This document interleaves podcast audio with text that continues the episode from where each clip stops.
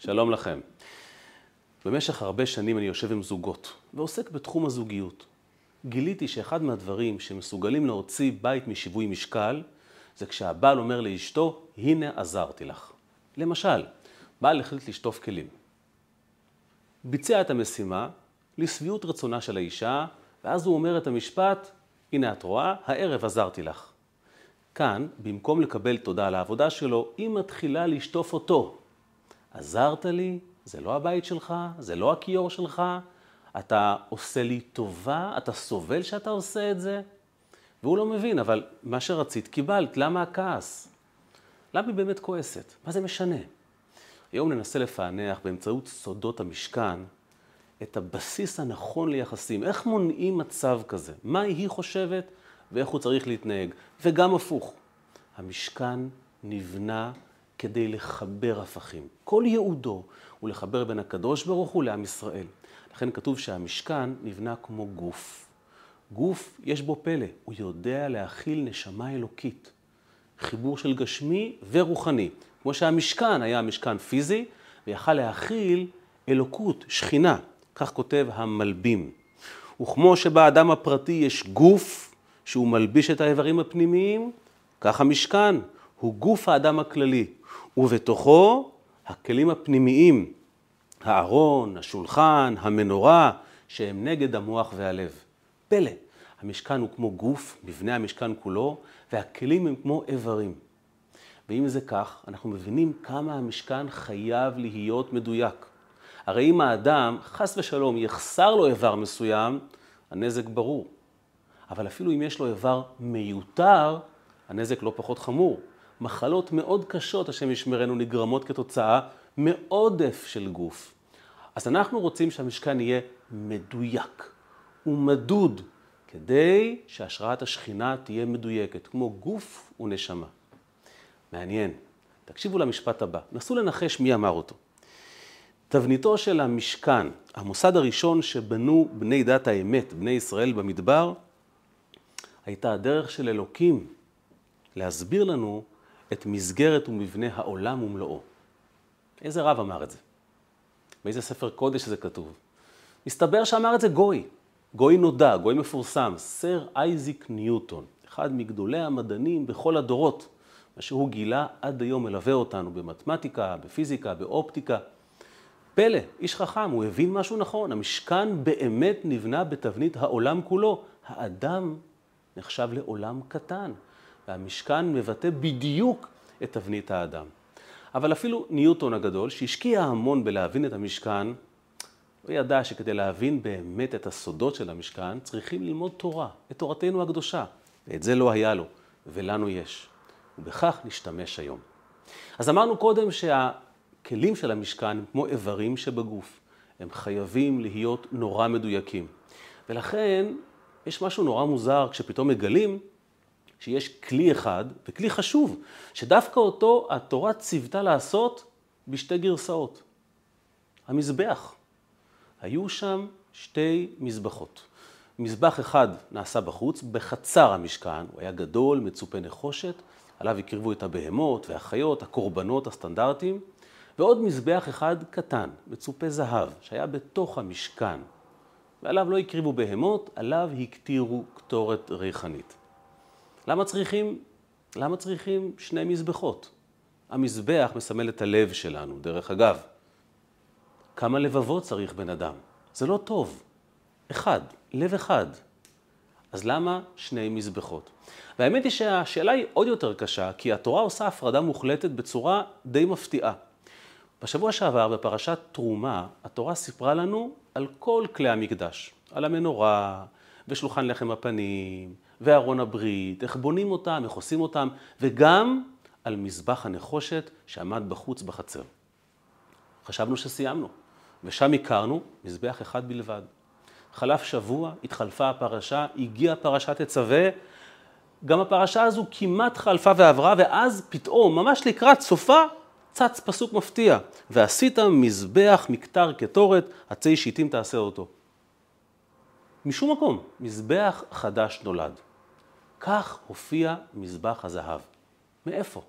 אם הוא חלק מהמשכן, למה הוא לא מופיע בפרשה הקודמת עם יתר כלי המשכן? ואם הוא לא, למה הוא בכלל מופיע? אבל איך הוא צץ בסוף פרשת תצווה? זה מוכיח שיש בו משהו אחר, משהו ייחודי. והשאלה היא באמת למה. אז למה שני מזבחות ולמה מזבח הזהב כל כך רחוק מיתר כלי המקדש? כל פרשני המקרא עוסקים בשאלה הזו.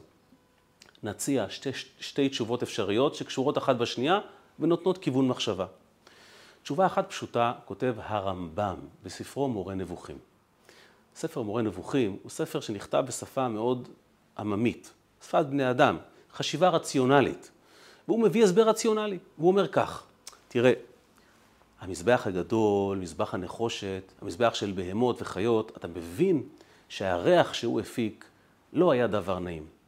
גוויות של בעלי חיים שנשרפים, זה לא דבר כל כך נחמד. וזה לא עניין צדדי, אנחנו רוצים שאנשים יימשכו ויבואו בכיף למשכן. הדבר הזה לא עודד אנשים לבוא למשכן, זה מרתיע אנשים. ולכן ציווה הקדוש ברוך הוא שיבנו מזבח נוסף, משלים, והוא ייתן את האפקט של הריח הטוב. ענן של קטורת ימלא את המשכן, בכלל את כל העיר ירושלים כשנבנה המקדש, וכך כתוב שריח עושה את הנפש נעימה, טובה, הרי אנחנו לוקחים בשמים במוצאי שבת כדי להשיב את הנפש, ריח זה רוחניות. בקיצור, אנשים יריחו את הריח, הנפש תתרחב להם, הם יבואו למשכן בהמוניהם. אם הרמב"ם כותב, זה כנראה הסבר שיש בו ממש, אבל ברור שזה לא מבטא את המהות האמיתית של המזבח הזה. זה סמל, זה סימבול. בגלל תפקידו המהותי של מזבח הזהב, הוא גם השלים את עניין הריח. אבל זה לא מסביר את תפקידו המהותי. ודרך אגב, הרבה שואלים על הרמב"ם הזה. אם ההסבר הזה כל כך מדויק, למה המזבח הזה היה בתוך המשכן? אם הוא אמור להפיץ ריח, הוא אמור להיות בחוץ. אבל ברור שיש פה מן האמת. אם נלך לרובד עמוק יותר, לרובד הרוחני של הדברים, שהוא משלים לרובד הפיזי, מגיע הספורנו. והספורנו אומר הסבר מאוד מעניין. אתה יודע למה מזבח הזהב הוא כל כך שונה וייחודי? למה צריכים אותו בכלל, ולמה הוא נכתב כל כך רחוק מיתר כלי המשכן? הסבר נפלא, אומר הספורנו. הוא אומר כך, כל כלי המשכן נועדו לקרוא לקדוש ברוך הוא, לחבר אותו לעולם, לצוות אותו לעולם. מזבח הזהב זה לא התפקיד שלו. מזבח הזהב תפקידו אחרי שהקדוש ברוך הוא הגיע וירד לעולם, אתה מגיש לו מנחה. מה תגיש לו? שור, בהמה, הקדוש ברוך הוא רוחני, אתה מגיש לו ריח טוב. ולכן תפקידו הוא שונה, הוא בא אחרי, כמו מנחה למלך גדול. כמו שכתוב, הבו להשם כבוד ועוז. זה ביטא את הכבוד שעם ישראל רוכש לבואו של הקדוש ברוך הוא בעולם. כמו הריח שאנחנו מריחים במוצאי שבת לנשמה שכבר נמצאת בנו. וככה הוא כותב, ולא הוזכר זה המזבח עם שאר הכלים, כי לא הייתה בו הכוונה להשכין הקל יתברך בתוכנו כמו שאר הכלים. אז מה עניינו? אחרי בואו יתברך לקבל ברצון עבודת עמו בקורבנות הבוקר והערב, אזי משחררים פניו במנחת קטורת. זה כבר מעניין. זאת אומרת, למזבח הזה היה ייעוד מיוחד להדגיש את הכבוד ואת ההתרגשות מזה שהקדוש ברוך הוא כבר הגיע. אז המזבח הזה הוא שונה, המזבח הזה הוא אחר, הוא מביא איתו גישה אחרת ותפיסה שונה. אבל גם אחרי הרמב"ם וגם אחרי הספורנו, עדיין, עדיין השאלה מציקה לנו, בסדר, אז למה, למה שני מזבחות? אפשר את כל הפעולות האלה לבצע על אותו מזבח. להקריב בפינה אחת את הבהמות, בפינה שנייה את הקטורת, ככה תהיה השלמה לפני שהמלך בא, אחרי שהמלך בא, ריח נעים באוויר, הכל בסדר. ההסברים טובים, אבל למה חייבים בהכרח שני מזבחות שונים כל כך, קוטביים, הפוכים, מנוגדים, זה בפנים, זה בחוץ, זה נכתב בפרשת תרומה, זה בתצווה, עדיין הקוטביות לא מספיק ברורה לנו. ועכשיו מגיעה תורת החסידות, והיא מוסיפה את הנדבך החסר. והיא אומרת, תראה, הרי אמרנו שהמשכן בעצם נבנה בתבנית האדם. זה עניינו. אז איך אתה רוצה להבין את המשכן אם לא הבנת את עצמך? נסה קודם כל להבין את עצמך, ואז תבין באמת מה הסיפור של המזבחות הללו. כך כותב בעל התניא בספרו ליקוטי תורה. כי הנה עכשיו, שאין לנו בית המקדש ולא מזבח, צריך כל אחד למצוא בנפשו ולהבין את כל הבחינות. תתחיל ממך, מבשרי איך זה. אז בואו באמת ננסה להבין בתוכנו איפה נמצא המזבח, מה תפקידו, ואז פתאום הכל יתבהר לנו. ובכן, כדי להבין את הסיפור של המזבח, מה עשה בעצם המזבח? על המזבח דלקה אש, כי ככה מקריבים קורבן, באמצעות אש. אש זה חום, אש זו אהבה, אש זה רגש. המזבח למעשה מסמל את מקום משכן הרגש בחיים שלנו. נסו לדמיין את החיים שלנו בלי רגש. אי אפשר, אנחנו נהיה רובוטים. זה לא יעבוד. כל מה שמיוחד באדם זה החום שהוא מפיק, האהבה שהוא חש, העונג שיש לו בעשייה. זה מה שמיוחד. אבל אש, אש צריכה חומר בעירה. אש לא בוערת סתם, היא צריכה להיאחז במשהו. הרגש שלנו, חום האהבה הזה, שאנחנו כל כך רוצים להצטופף לידו, לקבל אותו, להתחמם לאורו, הוא חייב להתאפס באיזשהו חומר בעירה. מהו חומר הבעירה? מהו האיבר שיודע לתפוס אש? הלב שלנו. מדוע? הלב הוא ייחודי מכל האיברים כולם. זה האיבר היחיד שלא נועד בשבילי. נכון שהוא בתוכי והוא פועם, אבל בעצם הוא נועד כדי שאוכל לתת אותו למישהו אחר. כמה אנחנו רוצים לתת את הלב למישהו, לתת את הנשמה למישהו. זה דבר שעושה לנו אושר גדול בחיים. בגלל שהלב שלנו נועד לנתינה, נועד לחלוקה, נועד להקרבה. זה מה שממלא אדם במשמעות. יש לי בשביל מה להקריב, יש לי אידיאל. יש לי משפחה יקרה, יש לי עם יקר, אני מוכן להקריב הכל בשבילו. הדבר הזה ממלא אותך באהבה גדולה. ההקרבה מביאה רגש. ובגלל שהלב הוא האיבר שעליו מקריבים, הוא, האיבר שאותו מקריבים, לכן אש האהבה בוערת דווקא בלב. וזו הסיבה שבמשכן, שבני ישראל הקריבו קורבנות, לקחו את הבהמות שלהם ושמו אותם על המזבח כדי להקריב, כדי לתת, ירדה אש משמיים ואכלה את הקורבנות. אש אהבתו של הקדוש ברוך הוא ירדה כשהקרבנו, כשנתנו. זאת אומרת, תחשבו על זה. המזבח הוא בעצם כמו הלב הפיזי שלנו. והאש שבערה על המזבח היא כמו האהבה שבוערת בלב שלנו. אז זה עניינו של המזבח, וזה עניינה של האש. אבל כאן מתחילה הבעיה. כאן ישנו איזשהו אתגר מאוד מורכב. כי בואו נודה על האמת, אני לא אוהב רק דברים טובים ואידיאליים, אני לא מקריב רק בשביל דברים מושלמים. יש לי בלב מקום גם לדברים שהם פחות מושא לגאווה. אני אוהב את עצמי, אני משקיע בקריירה שלי, אני גם נמשך לדברים שהם לא כל כך נחמדים ונעימים, ולא בטוח שאפשר לדבר עליהם בקול. ואז עולה השאלה, איך אפשר באמת להשכין באותו לב, על אותו מזבח, שתי אהבות? זה בלתי אפשרי. אלו אהבות סותרות לגמרי, הן לא הולכות יחד, הן מנגדות אחת לשנייה. כל הסיבה שאישה נטרפת כשהבעל אומר לה, עזרתי לך לשטוף את הכיור. זה בעצם אומר שלא אכפת לך ממני, שאתה לא חושב עליי, שאתה לא מסוגל לאהוב מספיק כדי להרגיש שהכיור המלוכלך הזה הוא מטרד, ואז בכיף לנקות אותו, אתה עושה לי טובה כי אתה בעצם לא רוצה, אתה לא מעוניין, הלב שלך, הרגע שלך במקום אחר. אני לא מוכנה לשאת את זה. לא ייתכן שהאהבה, האהבה הזרה הזאת, הרגש הזר הזה, הרגש לעבודה שלך, לתחביבים שלך, לקריירה שלך, לחיים שלך, ישכנו כאן בבית, במקום שפה תבער אש של הבנה בינינו, שהבית חשוב לך. כמה הוא חשוב לך? כשאתה רואה כיור מלא, תשטוף אותו, בלי שאני אגיד אפילו. זה מה שהיא חושבת, זה מה שהיא אומרת. יש בזה צדק מסוים. איך לב אחד יכול להכיל את ההפכים הללו? אתה לא יכול לאהוב גם את הבחוץ וגם את הבית. גם את עם ישראל וגם את מי שמנגד לעם ישראל. דרך אגב, זו הסיבה שהתורה מכנה בעל בשם אישי.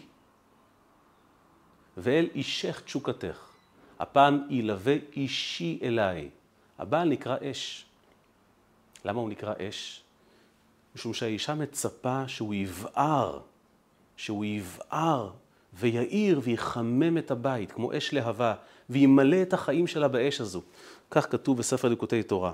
פירוש אישי, אש שלי, בחינת ואלישך תשוקתך, שהוא-הוא, בן הזוג, הוא האש שלי, בבחינת חיבוק והתקללות. כמו שבני ישראל רצו שהקדוש ברוך הוא יהיה האש שלהם. מה חשוב לכם שתרד אש משמיים ותאכל את הקורבנות שלכם? מה זה משנה? האש היא אהבתו של הקדוש ברוך הוא. אנחנו רוצים לראות, הרי אנחנו אשתו של הקדוש ברוך הוא, אנחנו רוצים לראות שהאהבה שלו בוערת בנו, אלינו, שאנחנו האהבה האמיתית שלו, שאנחנו חשובים לו, והנה האש שלו יורדת על המזבח שלנו, על ההקרבה שלנו. הנה ניקינו את הבית, הנה התארגנו, והנה הוא מגיע, הוא מבטא, הוא מבטא את כל החום וכל האהבה כלפינו. הוא האש שלנו, הקדוש ברוך הוא, הוא אישי. קורבני לחמי לישי, לאישי, זה בשבילך, ואני רוצה תגובה בהתאם, וכשזה לא קורה, זה מפרק את הבית הדבר הזה. זאת אומרת, אחרי שהבנו שהלב הוא מזבח, ועל הלב בוערת אש של אהבה, אנחנו מבינים שלא יכול להיות שלב אחד יכיל את שני האהבות. העניין הוא שצריכים, צריכים גם את זה וגם את זה. זאת אומרת, בן אדם גם אוהב דברים טובים ונכונים, אבל גם לעיתים אוהב דברים שהם לא חשובים. למשל, העבודה שלנו בחיים. העבודה לא חשובה כמו הבית. הקריירה לא חשובה כמו הילדים, אבל צריך לאהוב את זה. אוי ואבוי אם אדם כל בוקר קם וסובל בדרכו לעבודה. הוא צריך לעשות בשמחה, עבדו את השם בשמחה. גם לעבוד בחוץ זה גם עבודת השם. אבל זה סתירה, כי אם הוא אוהב את הבחוץ, אז הוא פחות אוהב את הבית. הדבר הזה לא מתחבר יחד, כמו הבדיחה המפורסמת על אותו דייג שדג דג, ואמר לדג, איך המלך אוהב דגים. והדג נורא שמח, המלך אוהב דגים, אני בטח אקבל כבוד נפלא בארמון. עד שהוא הגיע למטבח והוא הבין שהמלך פשוט אוהב לאכול אותו. אנחנו לא יכולים להשכין באותו לב גם אהבה לדברים אמיתיים, מהותיים, כמו הבית שלנו, כמו היחסים שלנו, כמו עבודת השם שלנו, ובאותו לב תשכון אהבה לדברים שוליים, לא חשובים, אגואיסטיים, אבל הם גם צריכים להיות, הם חלק ממרכיב החיים. אומרת התורה, זו הסיבה שצריכים שני מזבחות. מסתבר שהלב שלנו יותר מורכב ממה שחשבנו. הוא איבר עמוק עם עומק.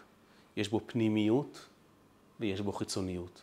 מסתבר שעמוק בפנים יש לנו למעשה שני רבדים של לב, הרובד החיצוני והרובד הפנימי.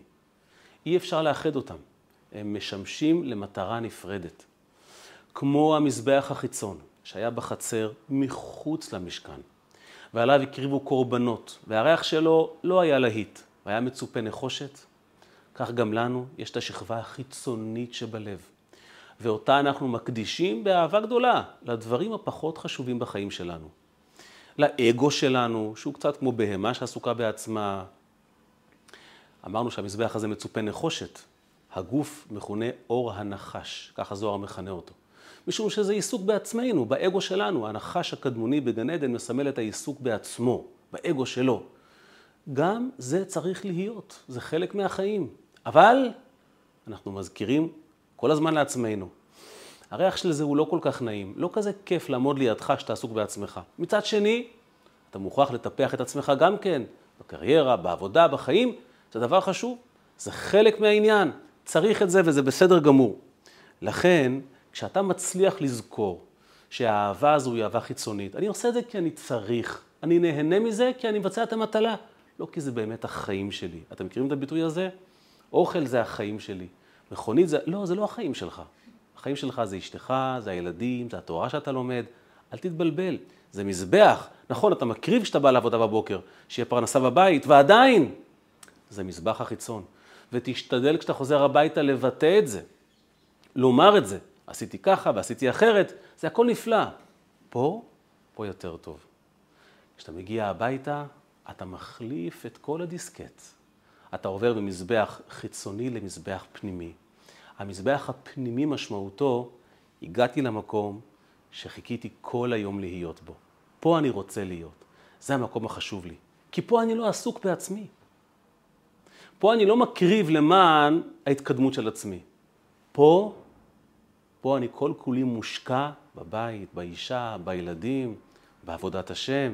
זה המקום שבו אני רוצה להיות, זה המקום הפנימי שלי. לכן הריח הוא ריח רוחני נפלא, אין אגו. נעים לעמוד לידך. ככה בונים בית, זה כיף. אתה לא עושה טובה, אתה לא עוזר, אתה לא, אתה לא גלגל חמישי שככה מוכן להתגייס למשימה. זה באמת החיים שלך. זה דבר שבאמת באמת חשוב לך ועקרוני לך. לכן המזבח הפנימי עשוי מזהב, זהב טהור. זאת אהבה טהורה, אהבה שאין בה שום אינטרס. כל מה שאמרתי עכשיו, הרבי מלובביץ' מסכם בשיחה קצרה בספרו תורת מנחם בשורות ספורות. הוא אומר כך: למה מזבח הזהב הופרד מכל כלי המשכן? מה מיוחד בו כל כך? התורה רוצה לרמז שמזבח הזהב הוא תכלית כל העבודות במשכן. הדלקנו מנורה, הקרבנו בהמות, עשינו לחם פנים, הכל טוב. אבל מה התכלית? בנית בית, לקחת משכנתה, יש לך עבודה מוצלחת, מה התכלית? אל תתבלבל, מה התכלית? התכלית היא עבודת הקטורת. קטורת בעברית זה קשר. זאת אומרת, המקום שאליו נכנס הכהן לבדו, מקטיר את הקטורת והוא מתאחד עם הקדוש ברוך הוא. הוא והקדוש ברוך הוא. אם סדר העדיפויות שלנו בחיים. לא מסודר בצורה כזו, מה עיקר, מה טפל, מה חיצון, מה פנימי, מה נחושת ומה זהב, מה מריח לא טוב, איפה תענוג להיות, איפה גשמיות, איפה רוחניות. אם אין לי סדר בלב ואני מערבב את האהבות, גם בבית אני לא אסתדר, גם בעבודה אני לא אצליח. מי שהופך את העבודה לחיים שלו ואת הבית לקריירה, זה לא יעבוד. לא כאן ולא כאן. אומרת לך התורה, כן, צריכים שני מזבחות. צריך להפעיל שני רבדים בלב במקביל, לא ביחד. זמן לזה וזמן לזה. כתוב על הלל הזקן, שהיה רעב ורוצה לאכול, צריכים לאכול, צריכים לחיות. אבל כל חייו היו תורה ועבודה ודבקות בקדוש ברוך הוא. אז הוא היה אומר, טוב, אין לי ברירה, גם לגוף מגיע משהו, אני אלך לעשות חסד עם הגוף. הוא לא הסתגף, אבל הוא זכר מה עיקר ומה טפל. זה הסיבה שצריכים שני מזבחות. אם אנחנו עושים את ההבחנה הזו, בעל לעולם לא, לא יאמר לאשתו, הנה עזרתי לך. מה זאת אומרת לך? זה לא שלך, זה שלך. אתה אוהב את זה ורוצה את זה והתגעגעת לזה בדיוק באותה מידה. ודרך אגב, אם הוא כבר אמר את זה, אז מהצד של האישה, אל תנזפי בו. כי כשהוא אומר עזרתי לך, הוא לא מתכוון שאת זרה לו. זה הדרך הגברית בעצם לומר, שימחתי אותך, את מרוצה, תגידי תודה רבה. רק תרוויחי שמחר הוא יעשה את זה שוב פעם. ההבחנה הזו בחיים שלנו, מהם החיים שלנו ומהם אמצעים, מה המטרה ומה לא חשוב. זה הדרך לנהל נכון את החיים שלנו. אבל פה זה לא נגמר. למרות שבעצם הבנו מה התפקיד של שני המזבחות, ולמה התורה הרחיקה כל כך את מזבח הזהב, הרבי עושה כאן הבחנה נוספת מאוד מעניינת. ואת הדברים האלה הוא נשא ואמר בפני קבוצה של אנשים עשירים, שתרמו לישיבה של חב"ד. הם התכנסו בחדר שלו בשנת 1956, ואז הוא דיבר איתם על ההקרבה ועל התרומה. ואז הם אמרו לרבי שהם רוצים לתרום בעילום שם. הרבי מאוד נהנה מהמחווה הזו, ואמר להם שזה בדיוק הסוד הכי גדול של מזבח הזהב. וזה בדיוק ההבדל בין איך שמצופה מאיתנו להתנהג בבית לבין בחוץ. הרבי אמר כך, מכל העבודות במשכן, ההבדל הבולט ביותר בין מזבח הזהב ליתר הכלים, רק בעבודת הקטורת של מזבח הזהב, הכהן היה אמור להיות שם לבדו. כל שאר הכלים נעשו בפומבי. המזבח בחוץ, כשהקריבו קורבנות, יכולת לצפות בזה מהצד, כל מי שרצה יכול לצפות בזה. כשהדליקו את המנורה, אם היה שם עוד כהנים באזור, הם הסתכלו עליך. בשעה שהכהן הקטיר את הקטורת על מזבח הזהב, נאמר, וכל אדם לא יהיה באוהל מועד, אסור להיות שם, לא לבני האדם, גם לא למלאכים, כך אומרת הגמרא בירושלמי. הכהן והקדוש ברוך הוא, לבדם. מה זה אומר? אומר הרבי, זו הנקודה הכי עמוקה של מזבח הזהב. מדוע? התכלית והשלמות של העבודה היא לזכות לעסוק בתורה ומצוות, דברים טובים בחיים שלנו, ללא פרסום, שאף אחד לא רואה.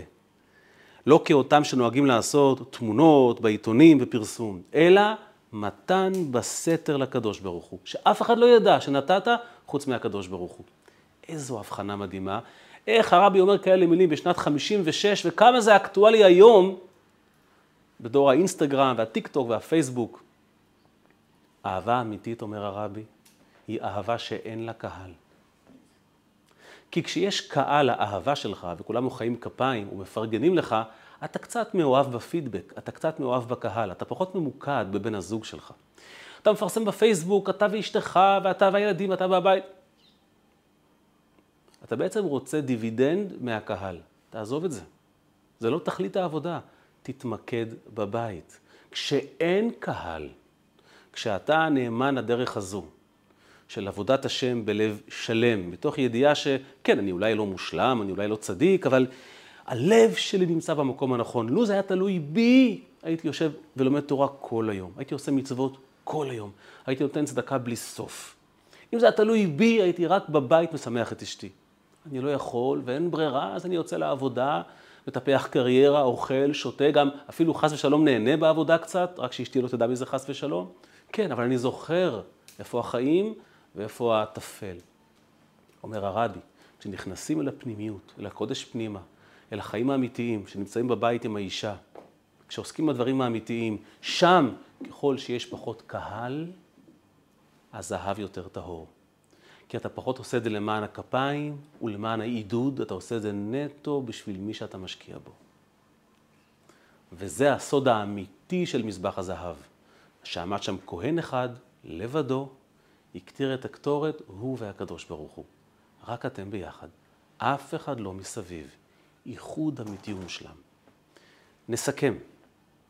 המשכן באמת נבנה בתבנית האדם. המזבח מסמל את הלב שלנו. הלב שלנו אמור להכיל כמה סוגים של אהבה. אהבה מהותית לדברים החשובים, ואהבה חיצונית לדברים הלא חשובים, אבל שגם אותם צריכים לעשות באהבה. אבל אם ההבנה הזו וההפרדה הזו ברורה לנו, החיים טובים. מה שאני עושה בהכרח, אני זוכר שאין ברירה. ומה שאני באמת רוצה לעשות, זה הדברים הטובים שהתורה ציוותה עליי, זה החיבור עם הקדוש ברוך הוא, זה החיבור עם הבית. ולכן יש לנו במשכן שני מזבחות. להזכיר כל הזמן, זה לא אותו דבר, זה לא הולך ביחד, אל תערבב. ובעיקר, את הקטעים האישיים תשאיר בפנים. שישאר אמיתי, שיהיה אותנטי. זו אהבה ששווה זהב, זהב טהור. זו הסיבה לעוד פרט מאוד מעניין. כל הכלים שבנה משה רבינו עברו בירושה ממשה רבינו לשלמה המלך, והשתמשו בהם גם בבית המקדש הראשון. חוץ ממזבח הזהב. שלמה המלך גנז אותו, הוא בנה מזבח זהב חדש. וכולם שואלים למה? למה?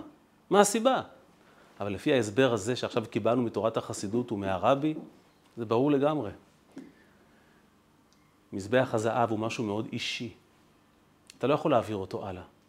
זה קשר אישי שלך עם הקדוש ברוך הוא. כל אחד בונה את זה לפי התבנית, לפי התפקיד, לפי האופי, לפי הייעוד המיוחד לו.